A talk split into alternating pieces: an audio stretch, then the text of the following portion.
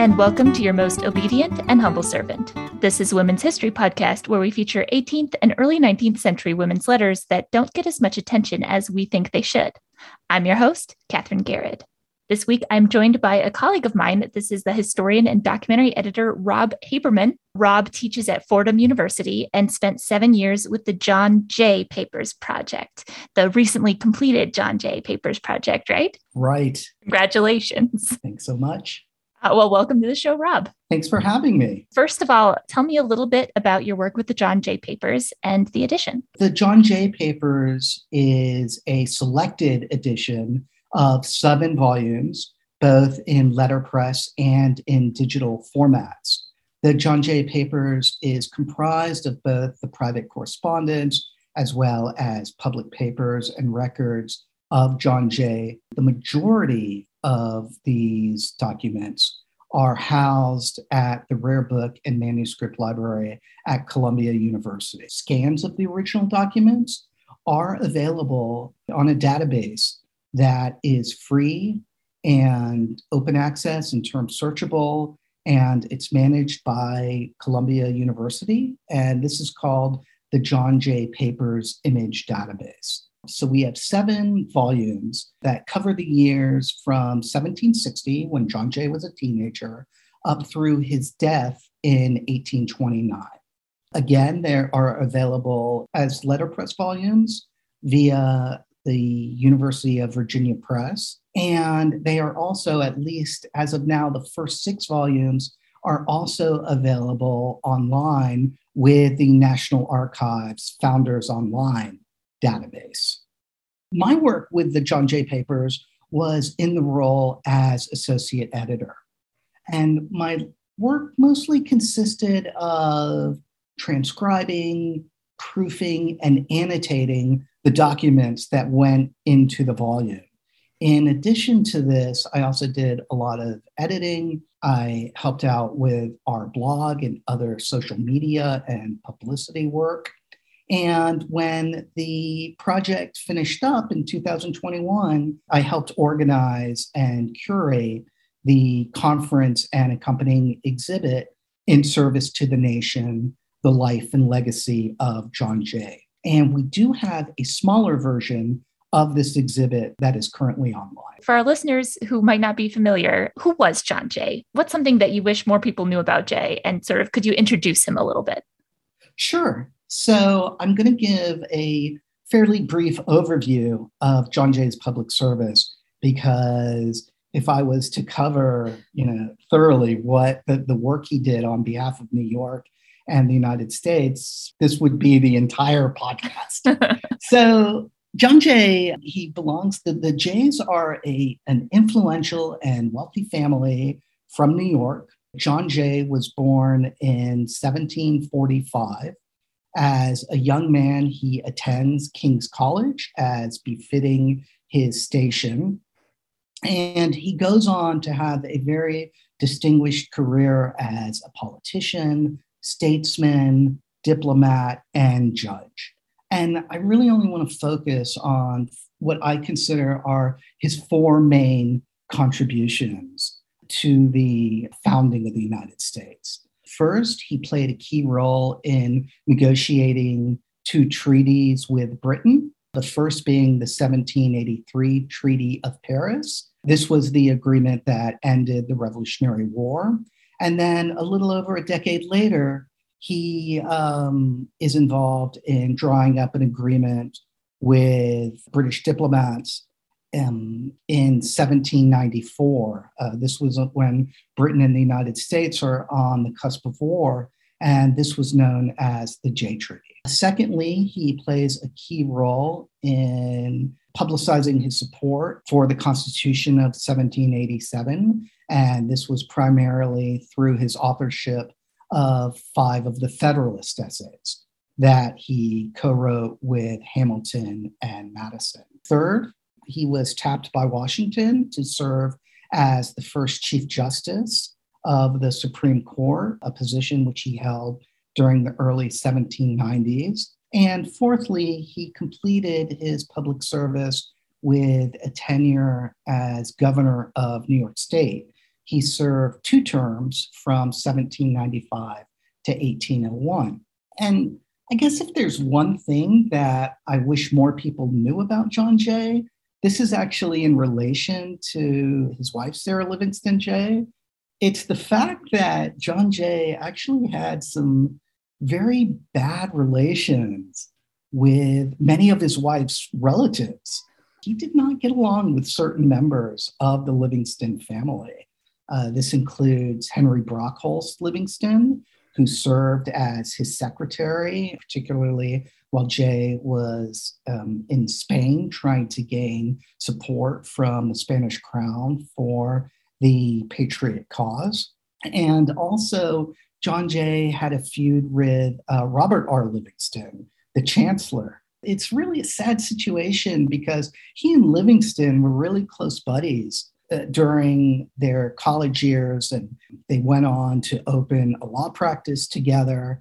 And then they have this falling out during the revolution, and they're actually rivals in the post revolutionary era as well. They, they run against each other for the governorship in 1795 and they it's it's it's a really nasty campaign because Livingston, uh, Robert R. Livingston, and his followers, they're slinging all this this mud at John Jay, saying really nasty things about him, not just politically about, but about his personal character as well.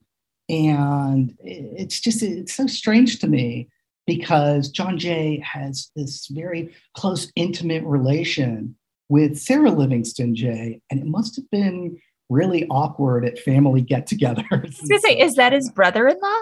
Uh, yeah, well, Robert R. Livingston is a cousin. Okay. Uh, Henry Brockholst Livingston is a younger brother. Okay. Sarah Livingston Jay. It has room to get very personal and messy if you've got that yes, family indeed. connection. It's, it's time for the John Jay musical, it sounds like. oh, yes, please. We're we're not doing a John Jay letter today. We're doing Sarah Livingston Jay. Tell me a little bit about Sarah. Sarah Livingston, like John Jay, stems from an influential and prominent family. So she's born in 1756, and her family her, her, is very active in New York and New Jersey politics. So, for instance, her father is governor of New Jersey, and she meets John Jay while he is a lawyer in New York City. And they have their wedding at Liberty Hall, which is the Livingston family estate. And one thing that is striking about their relationship is as John Jay is serving in these various capacities during the revolution, he's working on the defense of New York and he later serves as president of Continental Congress and then he becomes his diplomatic mission, and then goes on from there, holding various posts in the federal government. What's interesting is during these decades, the couple spend so much time apart. Mm-hmm. And Sarah Livingston Jay is really on her own, raising the five children, helping to manage the family household and financial affairs. And at this time, she also leads a very active social life and while she is with John Jay in New York City, um, she hosts many influential dinners and social gatherings, uh, which are attended by important diplomats and dignitaries. So, in this role as hostess, she really is performing an invaluable political service for the new nation.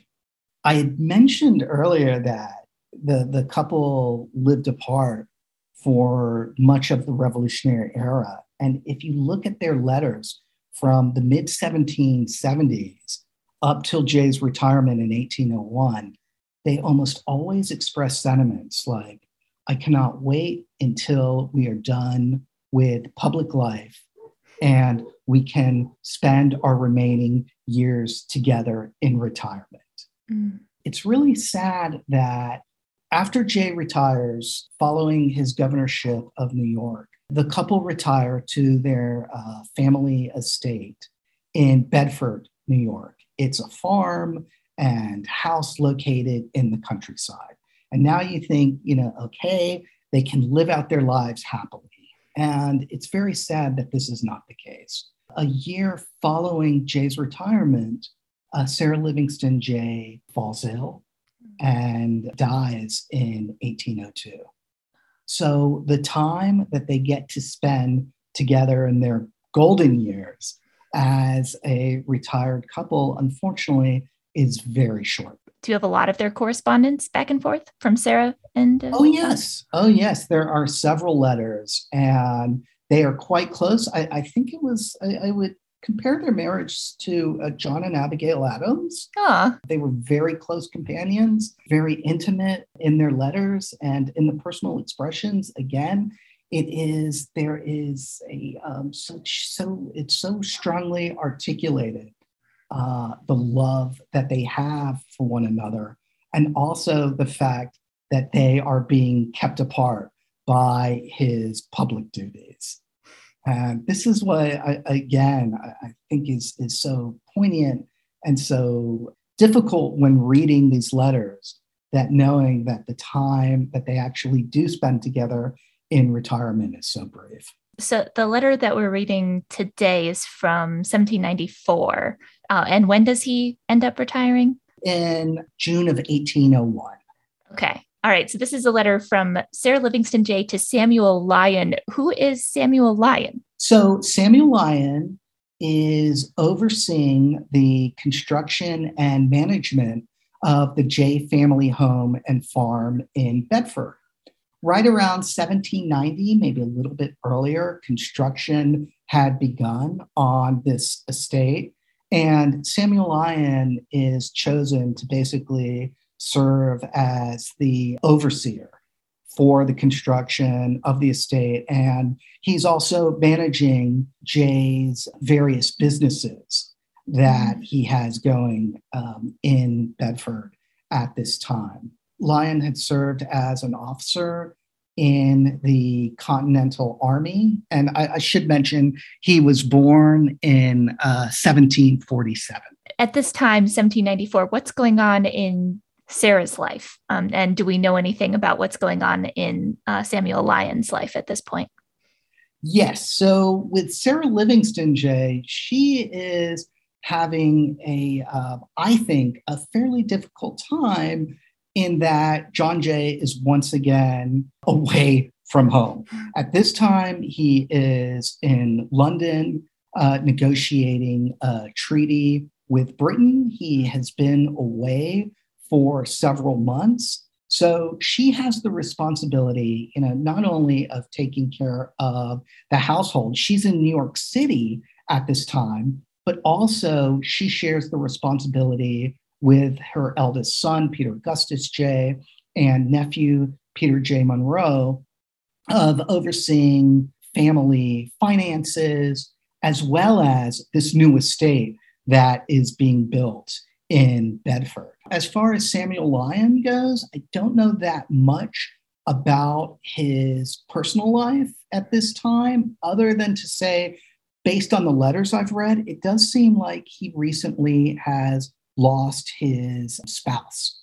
Oh, before we dive into the document, in your opinion, how would you describe Sarah Livingston Jay's like personality? Just based on the letters and what I've read of uh, descriptions of her, she is described as very friendly, very charming. Looking at her letters, this certainly comes across. I mean, most of the letters are to family members, very kind, very courteous, compassionate individual that certainly comes across in the letters. Mm. One period when they are living together is when John Jay goes to Spain right around 1780. Although it must have eased her burden to actually be with her husband, she was still, especially in Spain, undergoing extensive hardships. That there was um, a lot of traveling on the road, and the description of the hotels and accommodations where they're staying at,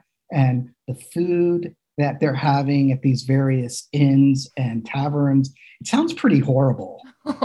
and it's not, I mean, it's not just Sarah jay who's writing this. It's it's John Jay himself and other members of his retinue. They're complaining about all the bugs and lice that they come across in um, their hotel rooms. The traveling is also exhausting them because they're not being formally received by the Spanish court.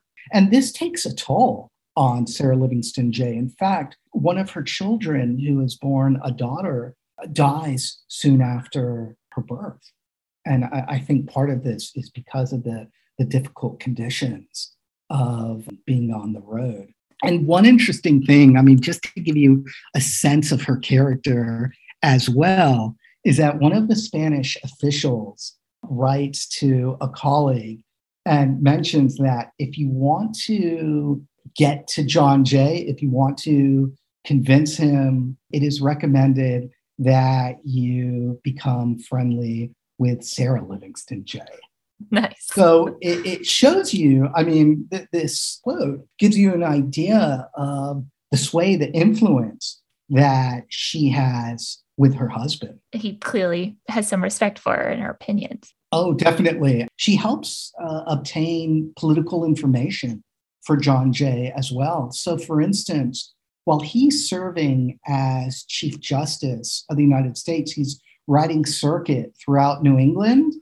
At the same time, this is in 1792, he's running for governor of New York State. And ultimately, he's unsuccessful in this particular election. But while he is, you know, riding circuit, she is writing letters to him faithfully in which she's providing updates on the political situation and the various rumors and political information that she is hearing about his opponent and about how uh, Jay's campaign is faring.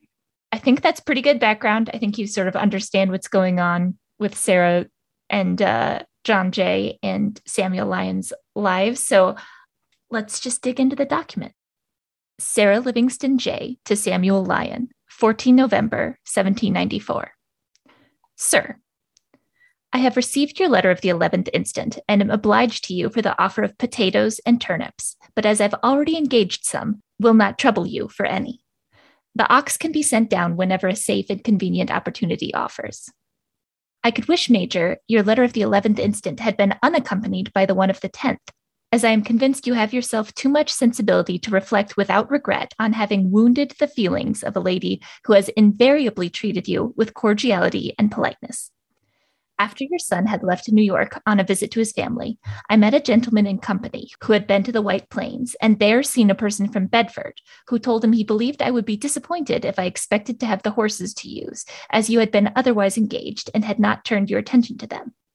I told the gentleman that your son had promised to send them down immediately, and that if they were not fit to use, I should have them broke in New York. When your son returned and told me that you said it would be unsafe for me to put them to the carriage, I repeated to him what I had heard, and added that I was sorry you had been troubled with them, as you had not had time to attend to them, and that since by that I had likewise been deprived of the use of them at a season when riding would have been pleasant and beneficial to me and my children. That, sir, is the whole of what I told your son, Mr. Jay or the farm were not mentioned, and the word pardon neither entered my thoughts nor escaped my lips. I leave you, sir, to judge whether my observation merited the strictures you thought proper to make. Though Mr. Jay could not but have been aware of many inconveniences, injuries, and anxieties that would be the consequences of his acceptance of a mission which would necessarily take him 3,000 miles from his family, yet I am well convinced asperities from you, sir, to his solitary wife never entered his calculations. It is unnecessary, Major, to trouble you with further observations. Should Mr. Jay's labors abroad be again blessed to this country, the sacrifices of his long absence cost his family shall be submitted to without murmuring. Sarah J. I really enjoyed this letter when you sent it to me. mm first off, just the opening when she says, I will not accept your potatoes and turnips. yeah, you know, that really sets the tone for the letter right there. You know, it's only going downhill from there.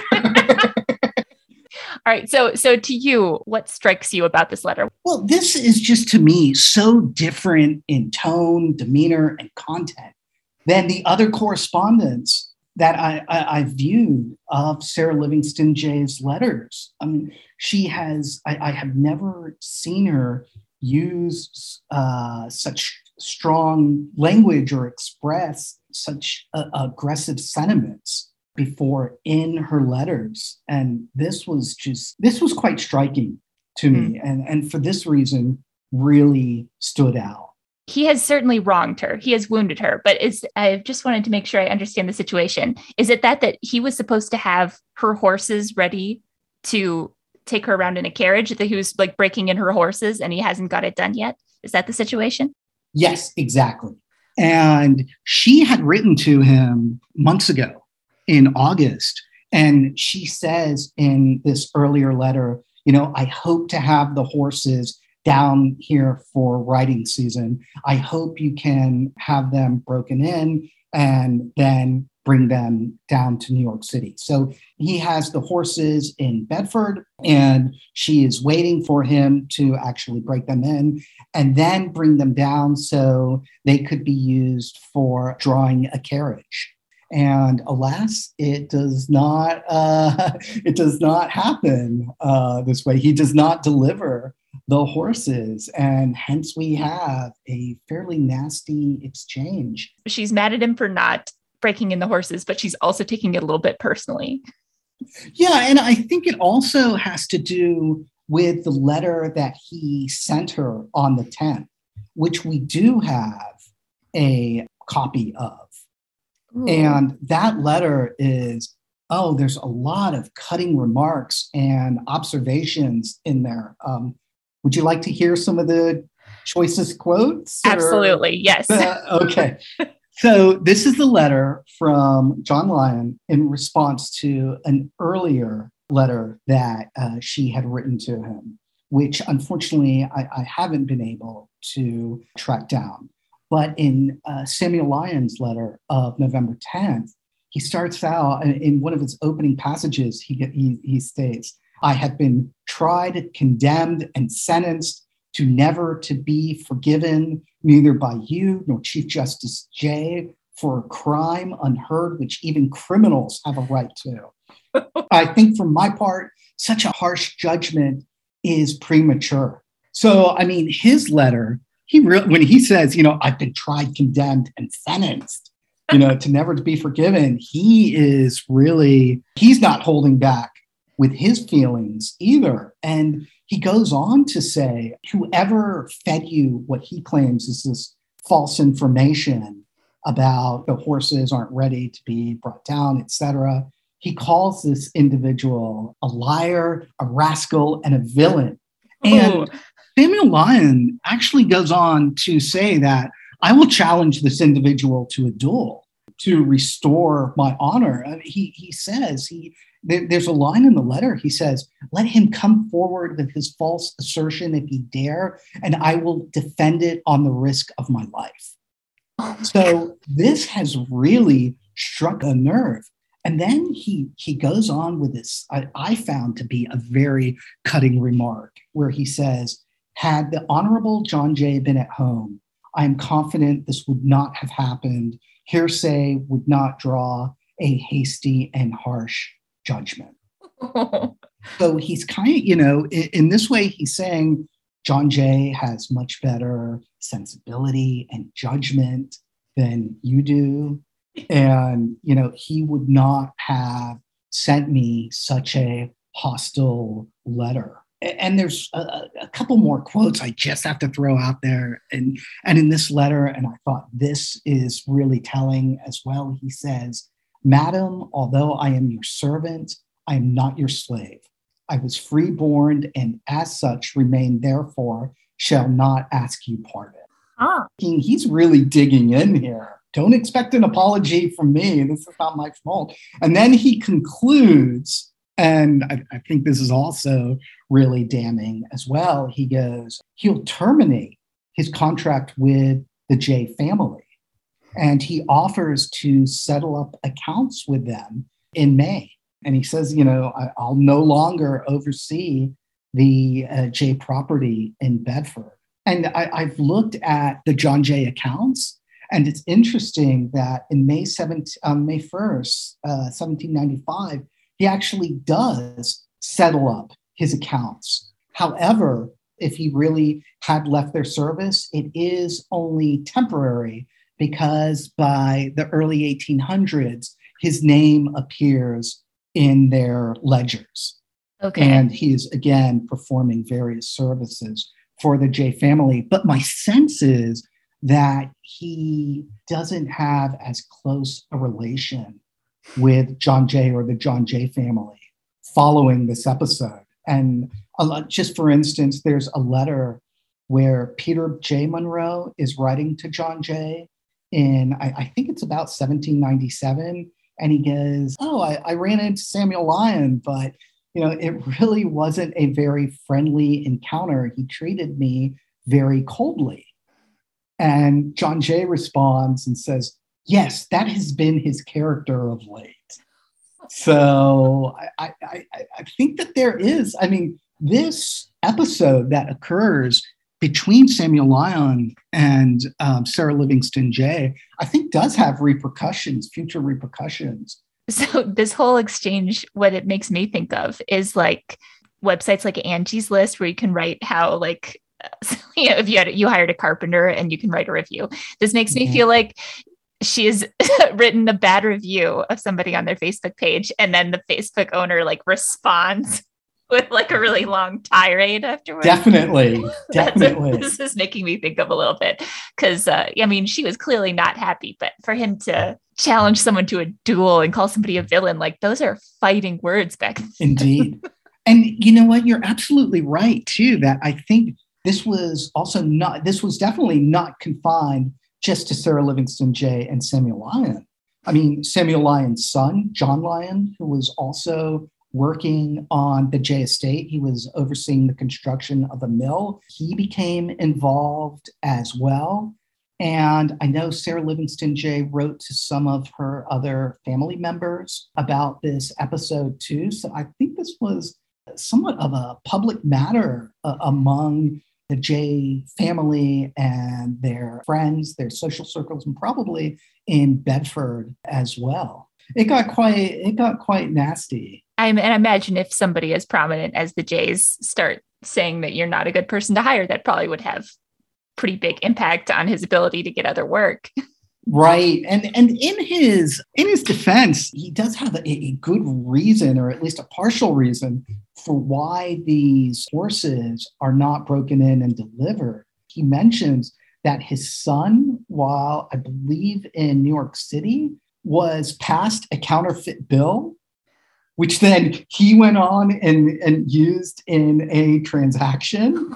and he actually gets brought up on charges for it. Oh and this case goes before the New York Supreme Court. So Samuel Lyon has to leave Bedford and come down to New York City and try to help clear his son's name, try to figure out who the individual is who passed this counterfeit bill to John Lyon uh, and help organize his son's defense. Samuel Lyon does mention that Sarah Livingston Jay. He's saying, look, this is taking up a lot of my time. And this is why, you know, I was unable to get to uh, your horses. But she wants to go on a carriage ride. You don't understand. Yes. It's very important. And I, I think maybe also some of her complaints that are leveled against Samuel Lyon and is that he doesn't provide her with updates mm. per se. He doesn't let her know at the time that hey, I'm having these, my, son's having these problems, and I have to help him out. And I, I think that she probably would have been much more understanding if he had kept an open line of communications with her. I think he he has a fair point where she's talking about she's like I met a gentleman who had been to White Plains and there seen another person from Bedward who told him he believed it's like she's totally hearing things through the grapevine. right, right, right. He does have a point that's like, oh, so you just heard from some random person that I wasn't doing my job. Um, I can see being upset by that. right, right, right. But at the same time, I think this would, for Sarah, someone like Sarah Livingston Jay, this would be a, I think it would be a, unheard of for her to receive information like this secondhand or third hand of you know news specifically that's coming out um, that is outside of New York City. Mm. This, I, I, think, she would have uh, received other types of information about you know how various family members or friends are doing in a similar manner. She mentions in the letter that her husband's not here and she's on her own. Do you think he was slightly taking advantage of her because she was on her own, or do you think it was just like his life got complicated and he just didn't get to these horses? well, you know, that certainly, as you point out, is implied yeah. in her letter, where, you know, and, and she says closer to where um, before she signs off, you know, she mentions uh, her husband is thousands of miles away forming this important public service, and Samuel Lyon, I, I think she's inferring, is, is taking advantage mm. of this situation and taking advantage of the fact that she is a woman who is trying to manage her family affairs and the estate in Bedford that certainly comes across. And, you know, in terms of is Lyon taking her seriously, I think he is, but at the same time, I don't think he is treating her the same way respectfully as he would uh, John Jay. Mm-hmm. If this was a letter to John Jay, I, I, I doubt he would use such a tone, even if John Jay had leveled the same criticisms against him. And I think that there is that there that, that, that, that there was a mark of maybe disrespect is too strong a word, but you know, he he does not write to her for some time with an update of the situation. And that certainly would have been, you know, the, I, I think the correct thing to do for this time for a person who's performing the, the duties that he is. Yeah, it's kind of a it's almost like a petulant response, which I agree. I don't think he would write this letter to Judge to to Judge John Jay, Justice Definitely John Jay. not. Yeah, and it's it's interesting too because in a letter that's written to John Lyon, uh, Samuel's son, uh, Sarah Livingston Jay, she doesn't back down mm. from what she's written. But I mean, she does say she says, "Okay, this has been a massive misunderstanding." And your father has acted in this agitated and somewhat out of control manner. And, you know, she says that, look, I never said that his action was unforgivable. She said there is this, you know, serious delay in the delivery of the horses, but he is reading too much into my letter. I mean, he's she's basically saying he's making up this accusation that Sarah Livingston Jay had said, this is an unforgivable action taken. So she's not, I mean, she's holding her, she's holding her ground. All he had to do was apologize. and he didn't. He says that line like, I'm right. I'm not a slave, which is like, oof, okay, all right. Like yeah. slavery's still around. All he had to do was say, sorry, I'll do better next time. I think that would be a perfectly legitimate response to her first letter, but he right, really seems right, to have dug his heels in.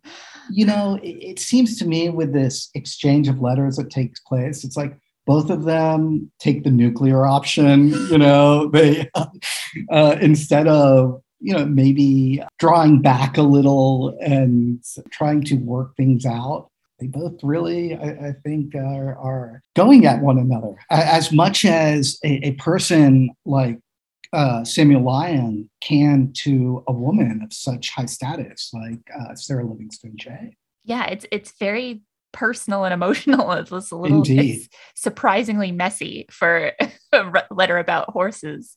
Yes, yes, uh, um, uh, on both accounts. Yeah, it's interesting because he really takes this to heart. I mean, like like you like you mentioned, the fact that he's willing to fight a duel over this, and that he quits his position. Yeah. Yeah, as I said, he he, he chooses the nuclear option. It's got to be awkward working oh, with him. Yes. After this whole situation, most of the letters that I have found following this particular episode um, are mostly between the Jays and uh, John Lyon. Mm who actually lives nearby the Jay estate in Bedford. Hmm. His home is right on uh, borders the property. John Lyon, the son, is still working for the family, and they seem to get along pretty well. But Samuel Lyon um, doesn't show up too often. in the, I mean, he does. You do see his name, as I said, in some of the financial records, but even in some of the epistolary exchanges, they're fairly brief as well, and almost all about you know finances or matters of business and I, I think the uh, hey, how's the family? You know, um, how's the new cow working out for you? You know, things like that. Uh, don't make it into these letters following this episode. Um, so I just want to thank you for sending me this particular letter and not one that's like more politically significant because this is the stuff I really like. Yeah, yeah. I think this is, I hate to say it, it's so much fun, quite yes. honestly, uh, to read this because as I said, this this shows a, a side of Sarah Livingston Jay that I had not come across. Mm. Yeah, and it shows how serious she takes her responsibilities as well, um, because I'm sure that she applies the same type of concern and serious attitude towards other aspects of Jay family business and financial transactions that are going on. So it does seem that Jay left the family affairs, you know, that he has a very capable manager in Sarah Livingston Jay.